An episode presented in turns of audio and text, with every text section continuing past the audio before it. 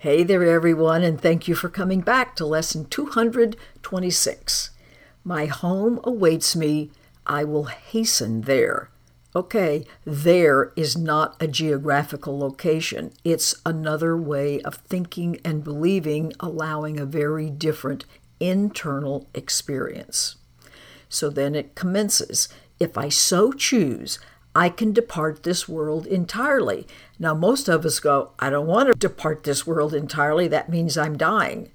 And then it goes on to say, no, it is not death that makes this possible, but it is a change of mind about the purpose of the world. Now, none of this will make sense until you remind yourself that the world we see is a set of forms, it's a set of appearances in our minds. Okay? So then it says, if I believe it's got value as I see it now, that's key, as I see it now, so will it still remain for me. And what might that value be? That would be that somehow this world of illusory forms with no substance can confer on me peace and happiness and delight and safety and joy. How in the world is that going to happen? But if I see no value in the world as I behold it, in other words, the world of form, as if everything is separate from everything else, then nothing that I want to keep as mine or search for as a goal, it will depart from me.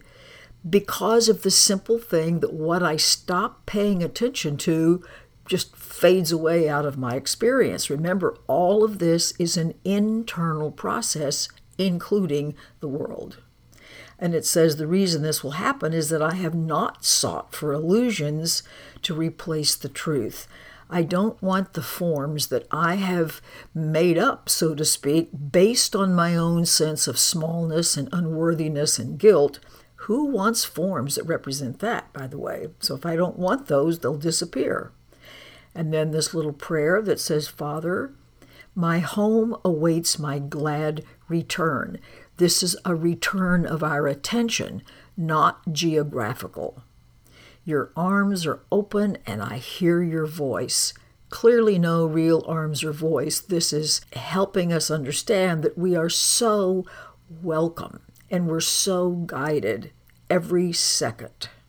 So, what need have I to linger in a place of vain desires and shattered dreams when heaven can so easily be mine. Heaven, of course, means joining that experience, that joyful, unspeakable experience of oneness. So, why would I want to stay here? And by here, it means focusing my attention on the world of form when I can move on so easily.